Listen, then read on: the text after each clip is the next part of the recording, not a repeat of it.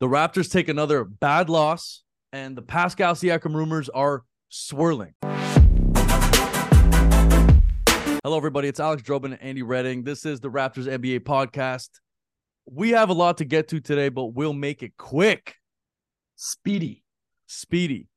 First of all, Raptors lose to the Knicks 136 130. Bad loss. Another one, mediocrity. Andy, what are your thoughts about that loss? My thoughts of loss are the same as every other loss this season.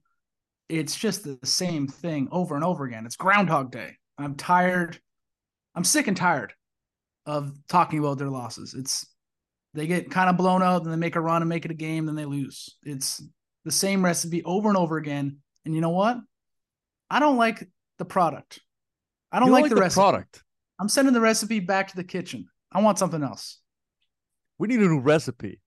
Speaking of needing a new recipe, the Pascal Siakam rumors are swirling. It's crazy. You Google Pascal Siakam, there are like 30 articles about it. Shams Charania just wrote a piece saying that the three most interested teams are the Atlanta Hawks, the Indiana Pacers, and the Sacramento Kings. Sacramento Kings. Yes, Sacramento Kings. Pascal Siakam, 29 years old, earning $37.9 million a year. The Raptors could not let him walk like the Raptors let Fred VanVleet walk last year. What do you think the Raps should do? if they can't do what they did last year, they cannot. I think I believe that's a fireable offense if Masai and Bobby just let these guys walk to free agency and don't get anything for them. That's bad asset management. It's awful. So you need to you need to trade Pascal. You absolutely need to. He you need to recuperate some draft picks, some young talent you cannot just hold on to him and let him walk to free agency. The Raptors are 9 to 14. Um, we keep saying mediocrity at its absolute finest. The only we were talking about before that we're talking about this before. The only person, the only player who the Raptors are kind of interested in, or at least we're interested in, from the Sacramento Kings is Keegan Murray. Mhm. Would you be happy with a Keegan Murray and a draft pick haul for Pascal?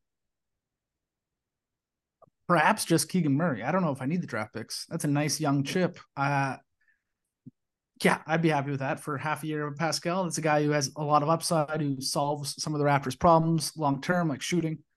Yeah, I'd be happy with that. Would you not be happy?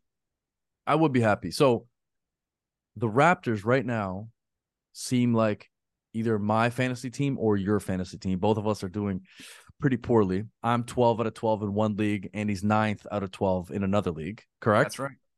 So Pesky, I'm in the hunt for the playoffs. you're pesky. The problem is the Raptors need help in all aspects, just like my fantasy team. Assists, points, rebounds. The Raptors are small, not enough passing.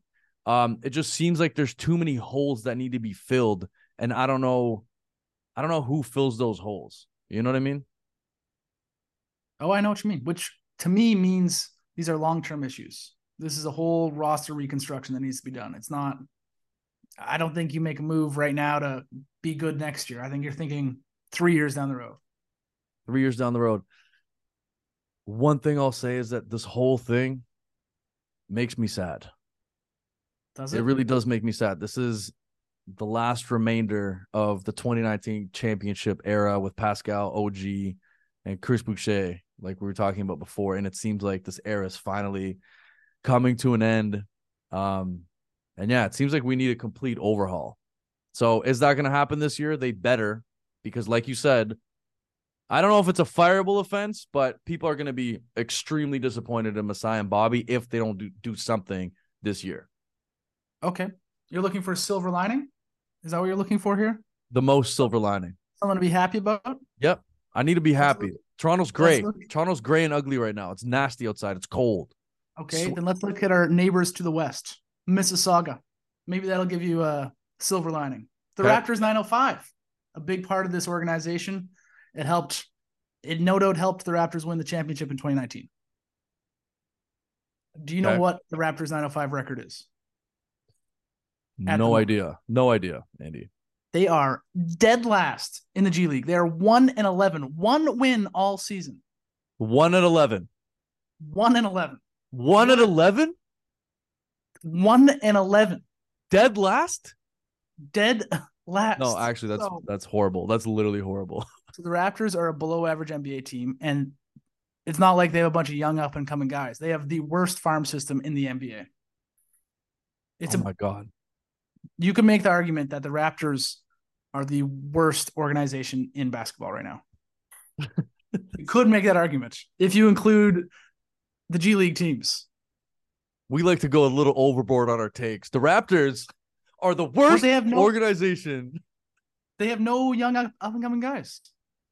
Well, we have guys like Scottie Scottie. Barnes. That's true. We have Gradey Dick. We have hopefully Gradey Dick does something. Gary Trent Jr. isn't doing much. Um, Malachi Flynn not doing much. Precious, eh. Dennis Schroeder. What are your thoughts on Dennis right now? He's come back to earth. There's a reason he's been on six teams in 11 years. Good enough to hmm. be an NBA player, but not good enough to be wanted by teams. The other guy in these trade rumors is OG Anunoby. We forget that OG is only 26 years old because it seems like he's been in our lives for such a long time. So the OG piece of this is really interesting because I think the Raptors could definitely get a haul from him, but is he going to stay if they choose not to trade him? Do you know what I mean? Like I feel like OG is one of those really interesting pieces that they need to figure out as soon as possible. And the trade deadline is February 8th. So I don't think they're making any decisions until pretty close to that time. The market's probably not there. They want teams that are hungry for a trade. And I, there's probably not a lot of teams that are knocking on the door right now. We posted the top six greatest Raptors dunkers of all time yesterday. And I have a bone to pick with myself. We put Vince Carter at number one, DeMar DeRozan at number two, and I think those should be flipped because DeMar has two of the greatest in-game dunks of all time, one against Rudy Gobert, one against Timothy Mozgov. I'm upset with myself. What do you think? You think DeMar should be number one over Vince, over the best dunker possibly in the last 50 years of the NBA?